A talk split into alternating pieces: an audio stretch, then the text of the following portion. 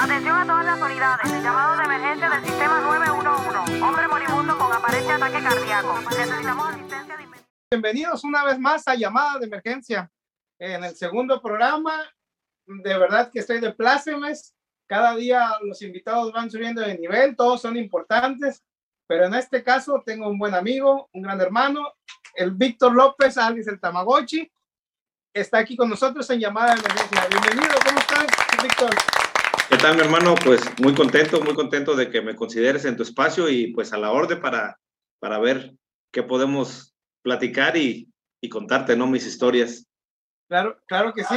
Víctor ya tiene años en esto del mundo de técnico en emergencias médicas. Ahorita vamos a platicar un poquito de eso. También por ahí eres bombero del complejo petroquímico de gas, ¿verdad? Acá en Pemex, en Costa Rica.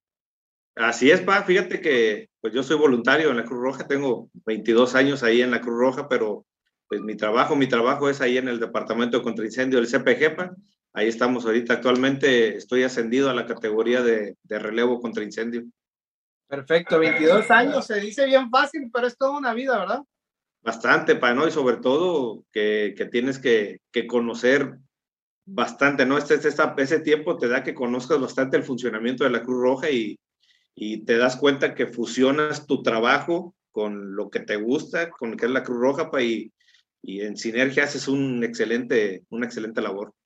Bien, bien, no, y felicidades, Víctor, de verdad, este, me da gusto saber que hay gente como tú que combina lo que es el trabajo con las situaciones voluntariadas, que también se dice fácil, pero brindar un poco de tu tiempo, que es lo más valioso que tenemos, es muy complicado.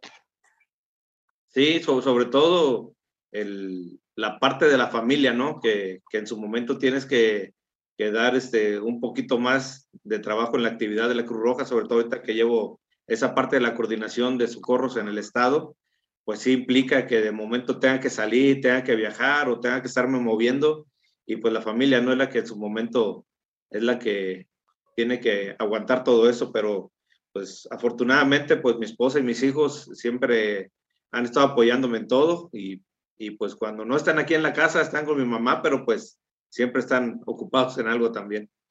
Claro, claro, no, el familiar es fundamental para este tipo de situaciones, es la piedra angular, es lo que inspira muchas veces a que nos arriesguemos, a que hagamos cosas y que ofrezcamos un futuro mejor hacia nuestros hijos, hacia nuestra familia y qué mejor enseñanza también que el ejemplo, porque el ejemplo arrastra, ¿no?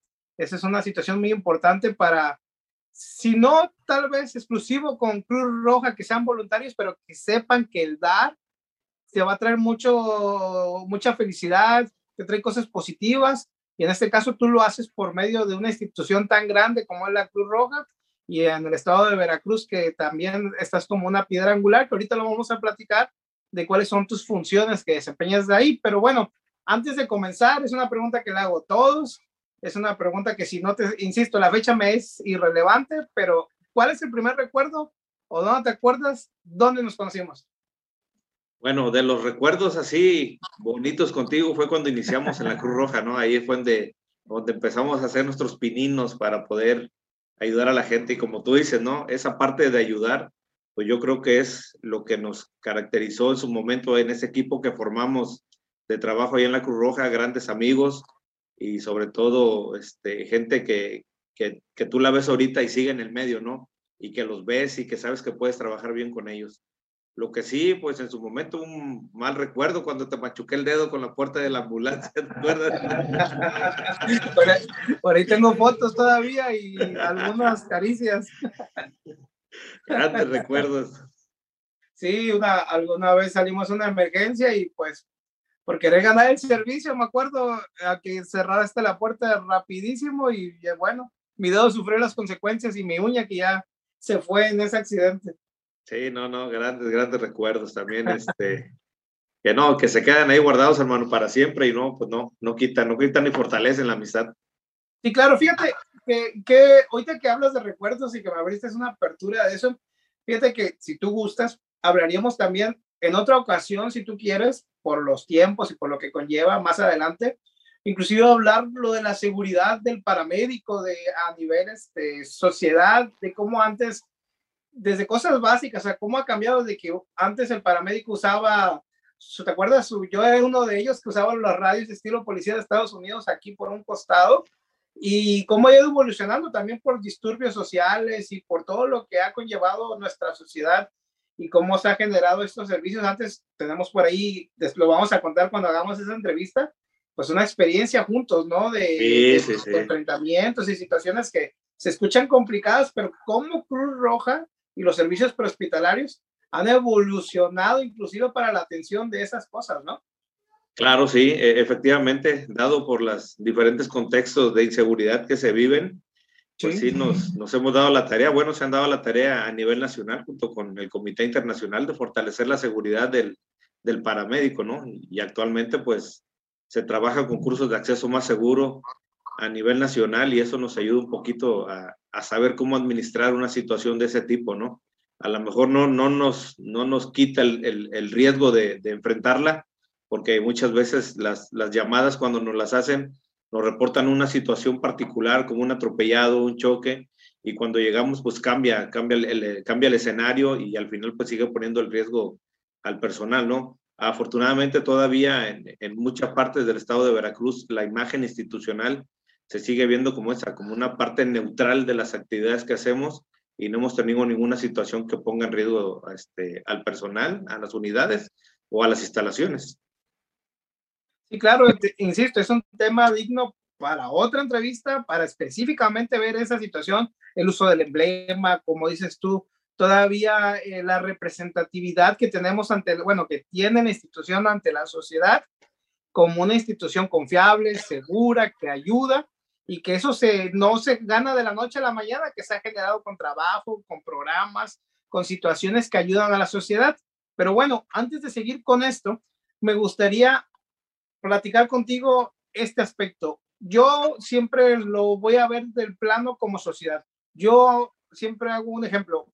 Cuando antes de que yo entrara a Cruz Roja, para mí Cruz Roja era borradores, lápices y todo lo que se brindaba hace algunos años para la cuestión educativa. Pero una vez que entré, me di cuenta que existían coordinaciones locales, que existía un área de capacitación, que existía un área de socorros, y que no solamente se manejaban de manera local, sino que existen a nivel estado y a nivel este, nacional. En este caso, ¿qué puesto ocupas tú en la Cruz Roja Mexicana? Para empezar con esa pregunta. Bueno, actualmente eh, yo llevo la coordinación estatal de socorros y desastres en el estado de Veracruz.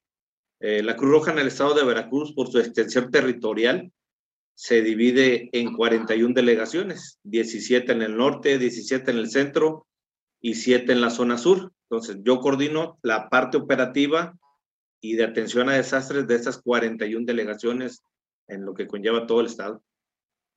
Se dice igual, ¿verdad? Fácil, así de que, bueno, coordino relativamente entre tu trabajo, tu familia y tus actividades, inclusive hasta de ocio. Me imagino que tu teléfono va a estar sonando las 24 horas del día en diferentes situaciones porque, ojo, mientras en la zona norte donde estamos nosotros estamos tranquilos en situaciones de situaciones naturales, a lo mejor en la zona sur están sufriendo lluvias, inundaciones y cuestiones así, ¿no? O sea, todo el estado se está moviendo con alguna característica. Así es, ¿no? Desde, este, afortunadamente, bueno, pues con el tiempo hemos aprendido a lidiar con todas estas situaciones, pero sí, o sea, la Cruz Roja pues nunca para, los desastres pues nunca avisan, y este, pero afortunadamente pues hemos recibido mucho apoyo de la Coordinación Nacional de Socorros, para ir fomentando capacitaciones en previsión de desastres, ¿no? Y sobre todo en especialidades con el personal y esto fortalece todavía las actividades que hacemos. Obvio, yo soy, por decirlo así, la representación de, de Cruz Roja operativa en el estado de Veracruz, pero yo sin los coordinadores de zona que tengo, Nadia en el norte, Raúl Carballo en el centro y, y Carla este, en el sur, y sin cada uno de los coordinadores locales de socorros en, en las 41 delegaciones, la verdad se complicaría un poquito más.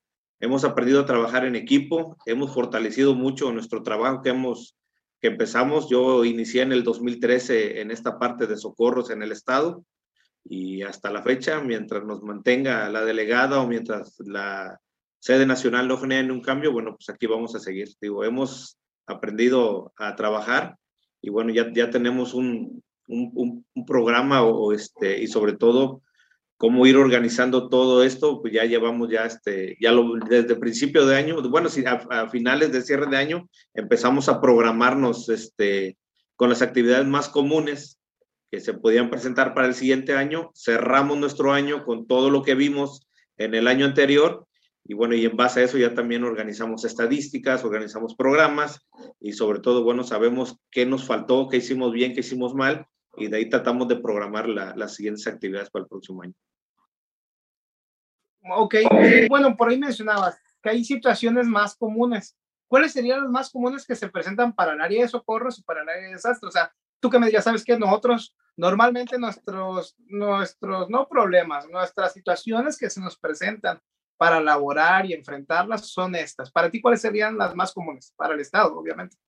Actualmente te digo que nosotros eh, manejamos situaciones de las más comunes, pues son los, los accidentes viales comunes, ¿no? O los atropellados, los accidentes en carretera. O sea, básicamente eso nosotros trabajamos como incidentes comunes. Pues.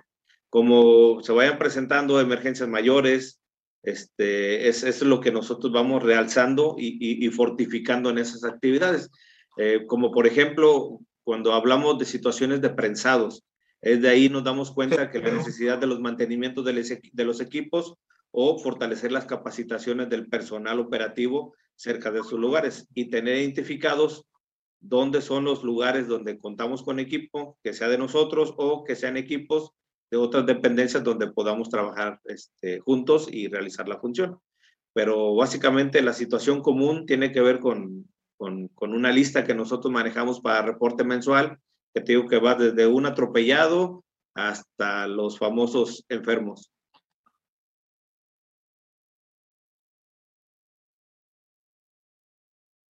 Sí, claro, estamos hablando de datos impresionantes porque se manejan a nivel estado, ¿no?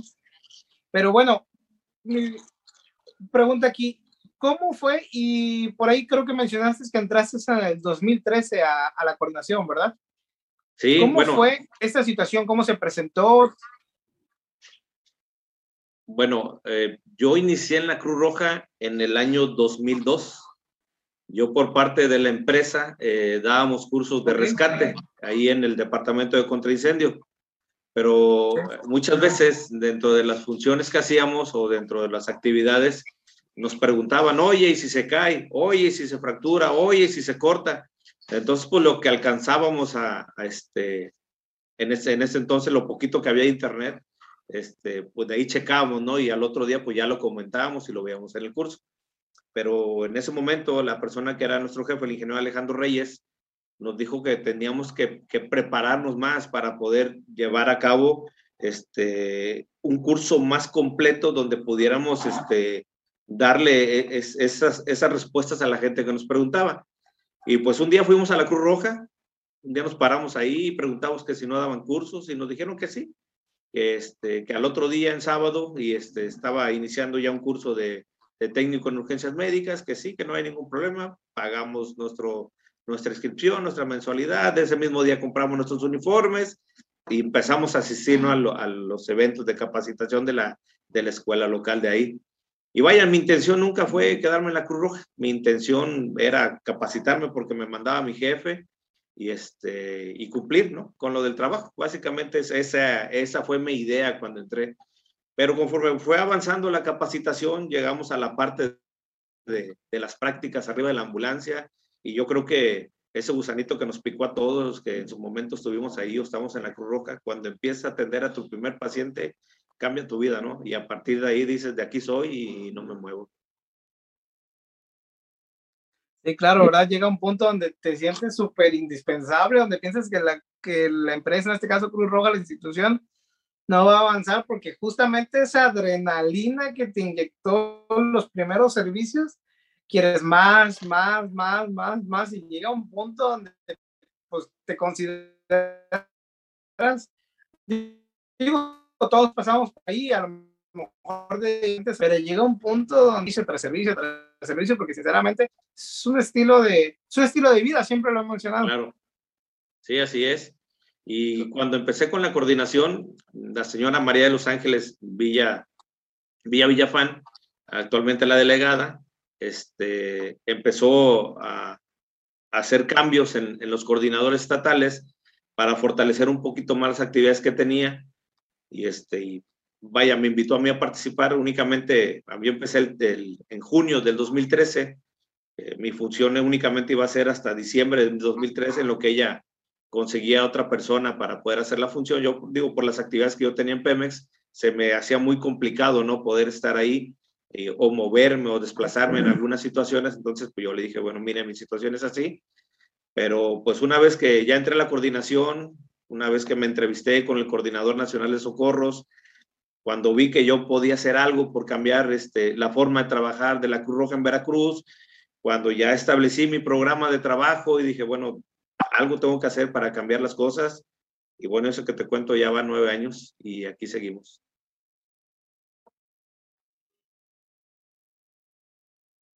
Sí, mira, insisto, igual de tus 22 años a tus 9, 10 años ya casi de, de tener una responsabilidad, no de manera local, a nivel estatal, insisto, se dice fácil de antemano. Felicidades, me imagino que hubo pros y sus contras, sus sinsabores, sus alegrías, y eso es parte de cualquier actividad, ¿no? Entonces, mis respetos. Muchas veces no pensamos que Poza Rica tenga este tipo de cargos. De, pensamos muchas veces que se van al centro, al sur, estas tipo de situaciones, pero bueno, todos son, todos son válidos. Siempre hay unas áreas de oportunidad en cualquier institución y también hay muchas fortalezas. En tu caso es demostrado ya con trabajo, con esfuerzo, que has llevado para bien en lo que es la parte de la coordinación de socorros. Y hablando de esos trabajos, por ahí me comentaban que tienes un proyecto, no sé si quieras platicar de eso, un proyecto de resiliencia. ¿Qué, qué, ¿De qué trata? ¿Qué es o qué onda? Y fíjate que, que con las afectaciones del huracán Grecia aquí en la zona norte, este, y el trabajo que hicimos en, en, coordinación con las delegaciones de Tuxpan, Veracruz, Papantla, Poza Rica, Tihuatlán, este, y los evaluadores de daños de la Cruz Roja Mexicana en coordinación con PC, pues por parte de Cruz Roja Mexicana bajamos 126 toneladas de ayuda para distribuirlas en las zonas afectadas de, este, de la zona norte por el huracán. Eh, dado a esto, eh, se dio la oportunidad de, de, una empresa, de una asociación, de poder dar el beneficio de hacer resiliente a tres comunidades en las zonas más afectadas, que en ese caso consideramos este, tres comunidades de, del municipio de Cazones. Este programa de resiliencia se trata de que la misma comunidad con sus fortalezas que tienen, enfrenten alguna situación de riesgo de desastres y que ya solito empiecen ellos a caminar y a prepararse ante una situación de riesgo, ¿no? Ese programa, este, trabajamos bastante en él, este, casi fueron un mes en estar trabajando, buscando, juntando información para que nos lo validaran y lo autorizaran. Afortunadamente, pues la Coordinación Nacional de Socorros nos autorizó esa parte y ahorita, bueno, ya el, el proceso del, del, programa ya está, lo iniciamos en febrero.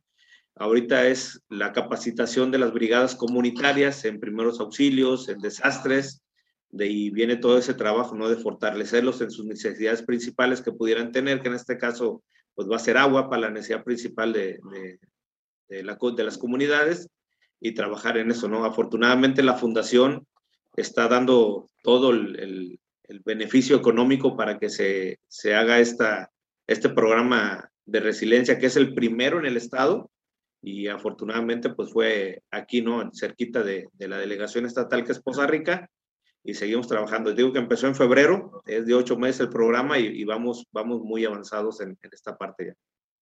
Qué bueno, mira, justo ayer leía unas situaciones de protección civil dentro de un manual de, de, de ellos a nivel nacional y decía que el éxito de cualquier ciudad, comunidad o municipio es trabajar sobre su vulnerabilidad ante los desastres, que era una situación que muchas veces no se prevé porque difícilmente, y vamos no hablarlo como entidad, como, como sociedad, una persona, el aceptar su vulnerabilidad es complicado. Ahora imagínate llevar una sociedad que acepte que tiene ciertas debilidades para enfrentar cualquier desastre.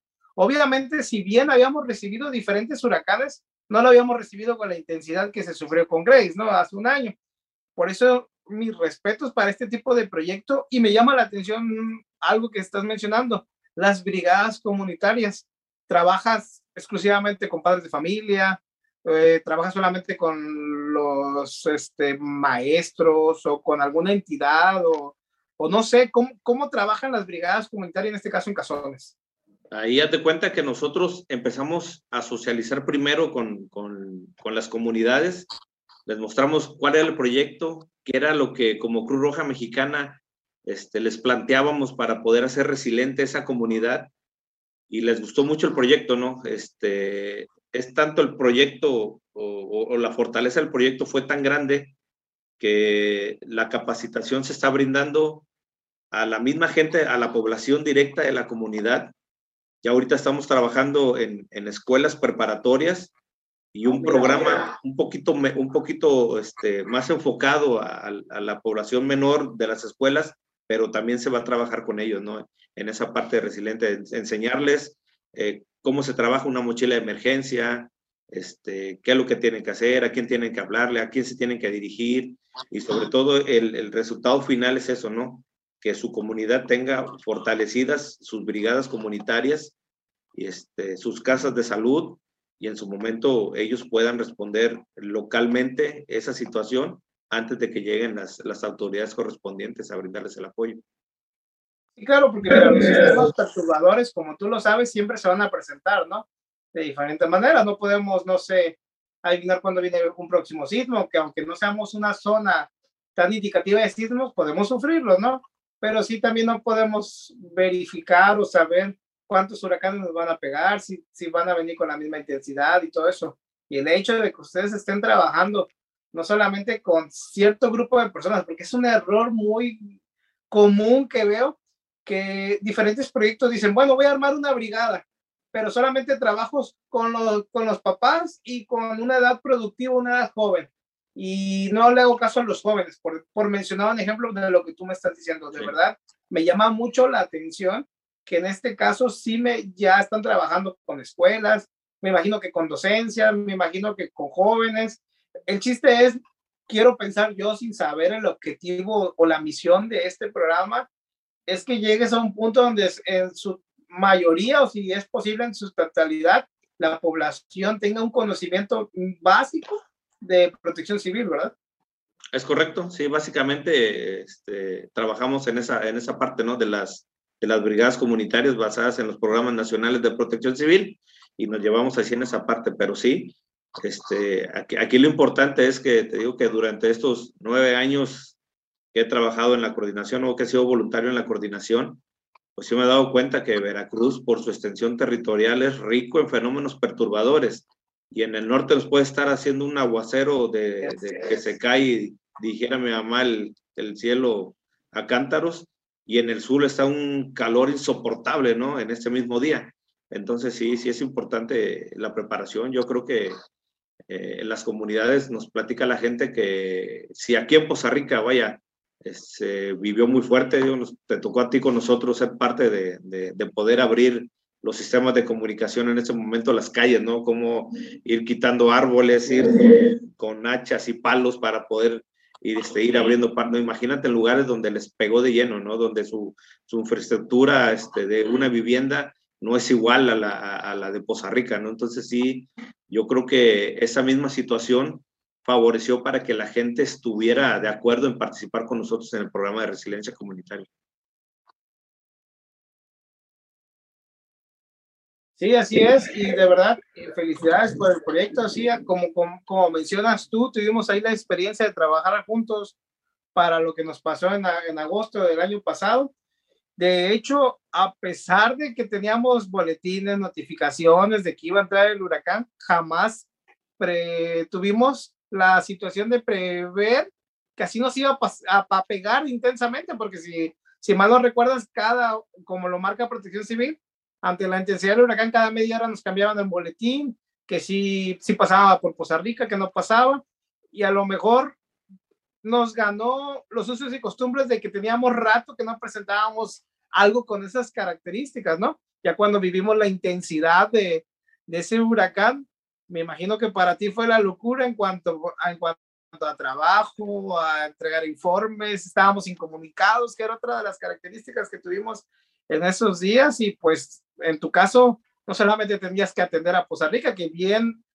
quiero que sepan algo, fíjense, y no porque esté aquí, Víctor, independientemente que tiene ya un trabajo donde lo administrativo muchas veces sobrepasa lo operativo, porque me imagino que es, es la responsabilidad de tu, de tu cargo, pero Víctor tiene la característica de que si, si primero vamos a sacar el operativo, lo sacamos, vamos y le da, le da al operativo y ya, pues yo creo que no ha de dormir o no lo quieren en su casa porque ya después se encarga él de, de lo administrativo, ¿no? Pero estás a la par de la persona operativa, ¿no? Y eso es importante porque muchas veces el ejemplo arrastra, porque muchas veces llegamos a ciertos lados, a ciertas jefaturas donde, pues sí, los gobierna lo administrativo y se van, no sé, olvidando de la parte operativa y se olvida hasta cierto punto que fue lo que los enamoró para que estén ahí de manera voluntaria en tu caso.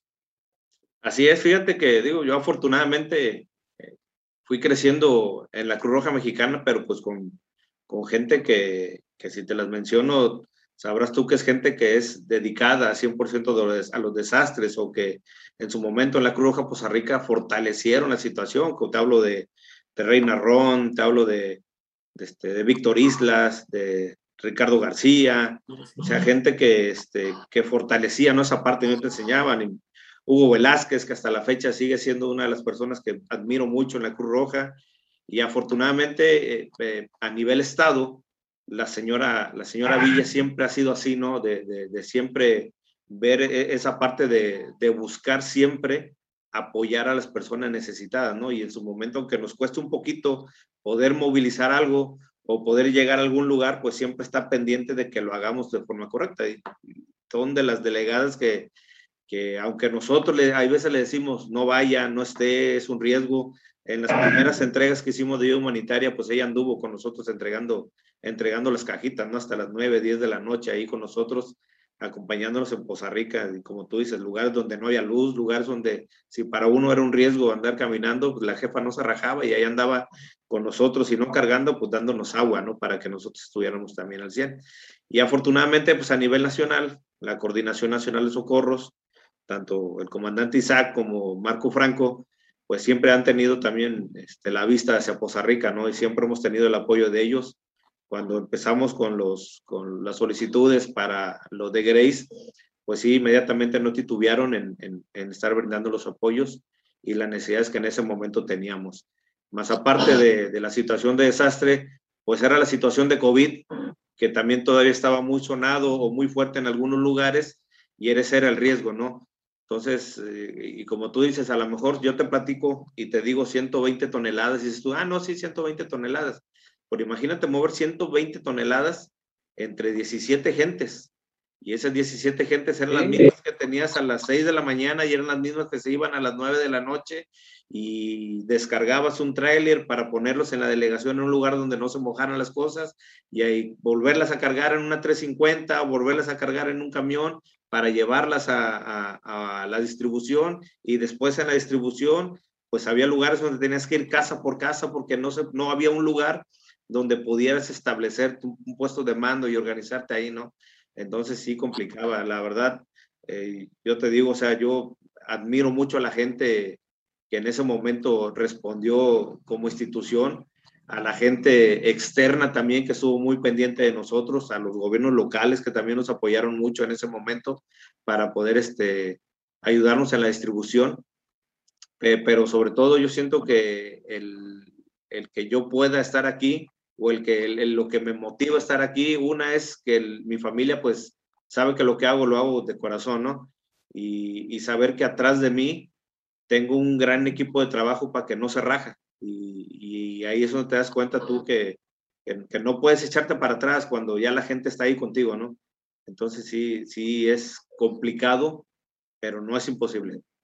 Sí, claro, Víctor. Y antes de cerrar el programa, también es importante no solamente la cuestión física que tú manejabas de que es cansado entrar muy temprano y salir muy tarde y hacer movilizaciones, en este caso de cajas de ayuda para las personas necesitadas, sino también para convencer al personal que a lo mejor también sufrió afectaciones en su hogar o con su familia, de convencerlos de que estén ahí contigo y de que me imagino que ya estando ahí, la satisfacción que da el saber que estamos, a, bueno, que están ayudando a gente, es, es también complicado, me imagino, manejar un grupo donde se ha demostrado ya este, científicamente o médicamente genera un estrés, ¿no? Y que las personas que, que están en el medio de las emergencias generan un estrés grandísimo. No quiero mencionar ejemplos porque voy a pasar la trata a unos cuantos, a uno en especial, pero bueno, este, sí genera un estrés. Entonces, imagínate, el estrés de, no, estar enfrentando algo que teníamos años y que inclusive la mayoría de nosotros tenía rato que no enfrentaba un desastre así, de grande como el que vivimos esa vez. Mucha gente sí vivió el 99 de manera operativa, pero pues como todo, ¿no? Va evolucionando y a lo mejor no es el mismo personal que, que lo enfrentó en ese entonces, a lo mejor tienes gente más joven ahorita. De hecho, una de las características de Cruz Roja que normalmente la gente joven ya se interesa cada vez más por por pertenecer a, este movimiento tan grande que es de los que tiene más voluntarios a nivel no solamente nacional, sino internacional. Entonces, de verdad, mis respetos para poder coordinar y llevar todas estas situaciones para que no le afecte al 100% al voluntario y sobre todo que cuando estés ayudando, tu cabeza está para ayudar a las personas independientemente de los problemas que traigamos atrás, ¿no? Así es, sí, ¿no? Esa parte también este, psicológica, pues en su momento sí te genera, te genera problemas, ¿no? Desde tu primer paciente que muere en la atención que tú le das, ¿no? Hasta llegar a entregar ayuda humanitaria y, tú llevas una cantidad y al final este, las demás áreas pues este, ya se dieron cuenta que llevan, ¿no? Y también quieren, pero pues tú ya tienes una estadística, ya tienes un censo, ya hiciste una evaluación preliminar y, este, y el no poder completar lo que tú tienes, pues sí, en un momento sí te achicopala, ¿no? O sobre todo lo que tú dices, ¿no? Eh, inicias con un proyecto y conforme vas avanzando te vas dando cuenta que te van poniendo el pie para que tú te tropieces, ¿no? Y es misma gente que, que tú pensabas que iban a estar de tu lado, ¿no? Pero que al final te das cuenta que el estar aquí implica cumplir con ciertos lineamientos, con cierta normativa, y que si tú no la aplicas como debe ser, al final el afectado es la misma imagen de la institución. Y eso te lleva a que pues pierdas amistades, de que pues te tachen de, de una cosa o de otra, pero pues yo creo que el resultado está. Nueve años, te digo que llevo en la coordinación, eh, hemos crecido operativamente bastante, eh, la pandemia nos pegó mucho en cuestión del personal voluntario, eh, bajamos nuestro, nuestro porcentaje de personal voluntario, pero ya estamos trabajando en fortalecerlo una vez más, pero tenemos este personal USAR formado ya del estado de Veracruz, que son tres, que te puedo decir que el día que me diga la señora hasta ahí se acabó tu coordinación o el día que la sede nacional haga un cambio, yo me puedo ir tranquilamente con la frente en alto porque dejé un equipo USAR bien formado, dejé un equipo este, de binomios caninos ya establecido, incluso ya con cachorros, ahorita en entrenamiento, y, este, y de los cuales ya algunos ya han tenido participación activa en situaciones de desastre, ¿no? Y más aparte, pues la formación que tenemos de la gente, cómo han crecido las delegaciones, cómo hemos tenido gente ya mayor capacitada, sobre todo en esa parte que a mí me gusta mucho con el comandante Oliver, que es este, el rescate en aguas rápidas, cómo hemos evolucionado en esa parte Así es. Pero como La todo. mejor especialidad, Víctor. Sí, sí, sí, sí. Pero, pero como todo, ¿no? En algún momento, pues tiene, tiene que haber un cambio. Y pues lo que venga, yo siempre lo he dicho, la Cruz Roja me ha abierto muchas puertas a, nivel personal, a nivel laboral. Yo creo que tú también eres de, de los que saben de eso, cómo, cómo la Cruz Roja nos ha abierto puertas en esa parte. Entonces, Sí, así es. Yo tengo un compromiso muy fuerte y se lo he planteado a mi familia. Yo tengo un compromiso moral muy fuerte con la institución y mientras yo tenga, tenga oportunidad, pues estaré brindándolo. A lo mejor no como coordinador, pero pues sí, de una u otra forma estaré brindando, brindando ese apoyo.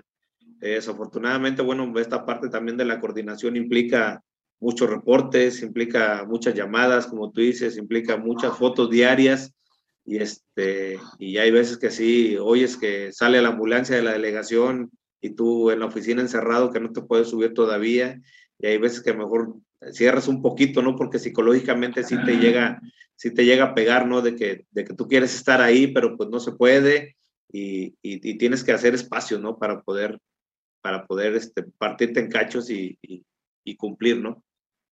Sí, Víctor, de hecho, de verdad que te hago la invitación de una vez. Es, sacaste muchos temas dignos para programas específicos, desde eso de que, de que el extrañar estar arriba de una ambulancia, inclusive hablar de acceso de seguridades, de desastres naturales, de especialidades. Me gustaría en un futuro, si tú así lo permites, este, otras entrevistas y podemos profundizar sobre esos temas. Sí, claro que sí. Yo digo, mientras la jefa me siga dando esa oportunidad de, este, de participar, porque al final, bueno, yo tengo que seguir una línea y que es claro. con ella. Y, este, y si ella me lo permite, pues adelante, pa. Este, sabes que cuentas conmigo. Para mí es un gusto que la gente vea que, que cualquiera que estamos en la calle podemos ser voluntarios este, en la institución, cualquiera puede brindar un apoyo, cualquiera puede dar un primer auxilio siempre y cuando cumpla con los, con los lineamientos de capacitación adecuada. Y lo platicábamos mucho en las comunidades, sobre todo ahorita con los chavos que estuvimos trabajando en el COBA y en el TEBA y en Cazones, esa parte, ¿no? Por los tiempos de respuesta que tienen muchas comunidades lejanas, las primeras atenciones siempre las tienen que brindar ellos, ¿no? Y muchas veces las dependencias de emergencia no tienen la culpa en llegar tarde, ¿no? Si nosotros eh, cumpliéramos esa parte de fortalecer nuestra protección civil en nuestras casas, pues a lo mejor sería un poquito diferente, diferente los accidentes en las mismas, ¿no? Podríamos facilitar que los bomberos, que los policías, que los paramédicos tuvieran una mejor respuesta en, en darlas, en darlas, en, en atender las emergencias. Pues una vez agradezco mucho, no solamente por la coordinación a nivel Estado, sino por este gran programa que estás llevando a cabo. Me suena muy, muy interesante para la gente que no conozca. Mencionaste es un punto muy importante. Por el tipo de características que tiene la comunidad, sí es cierto, la ayuda está un, este, alejada a ellos, los, los caminos son difíciles de accesar y eh, inclusive hasta la comunicación, imagino en ciertas partes va a estar muy complicado, por eso es de vital importancia que las comunidades tengan sus propias brigadas, que esto pueda ayudar a solventar, no solventar, sino a, a tener un éxito en la sobrevida, ¿no? En caso de que tengamos un accidente. Este Vic, antes de despedirnos, por ahí sé que maneja redes sociales para la Coordinación Estatal de Veracruz. ¿Cuáles son estas? Por aquí, como ya lo voy a poner. Eh, bueno, para lo que es la página oficial de, de la Cruz Roja del Estado de Veracruz está el Facebook de, este, de Delegación Estatal Veracruz. Cualquier situación de capacitación, de reportes o de información, tanto a nivel estatal como a nivel nacional, bueno, son brindadas en esa página. Muy bien, Víctor, insisto, una vez más, felicidades. Espero que a nuestro público le haya gustado esta entrevista, porque no va a ser la, la última contigo. si tú me lo permites, si lo permiten tus lineamientos, vamos a tener más. Y quiero que, que sepan algo, que nos sigan ya no solamente en nuestro canal de YouTube, también ya estamos en los podcasts como Apple Podcasts, Amazon Music y en todos los en todos los podcasts que ustedes conozcan vamos a estar ahí con llamada emergencia. Víctor, un abrazo a la distancia, de verdad es un placer siempre platicar contigo. Gracias, mi Gustavo. Ahí estamos a la orden, ya sabes. Muchas gracias por considerarme. Y de parte de mi familia y de la gente de Cruz Roja, te mandamos un saludo. Y como hemos platicado, una vez Cruz Roja, hermano, siempre Cruz Roja. Así es, siempre Cruz Roja. Un abrazo y me despido. Saludos, Vic. Hasta luego, gracias.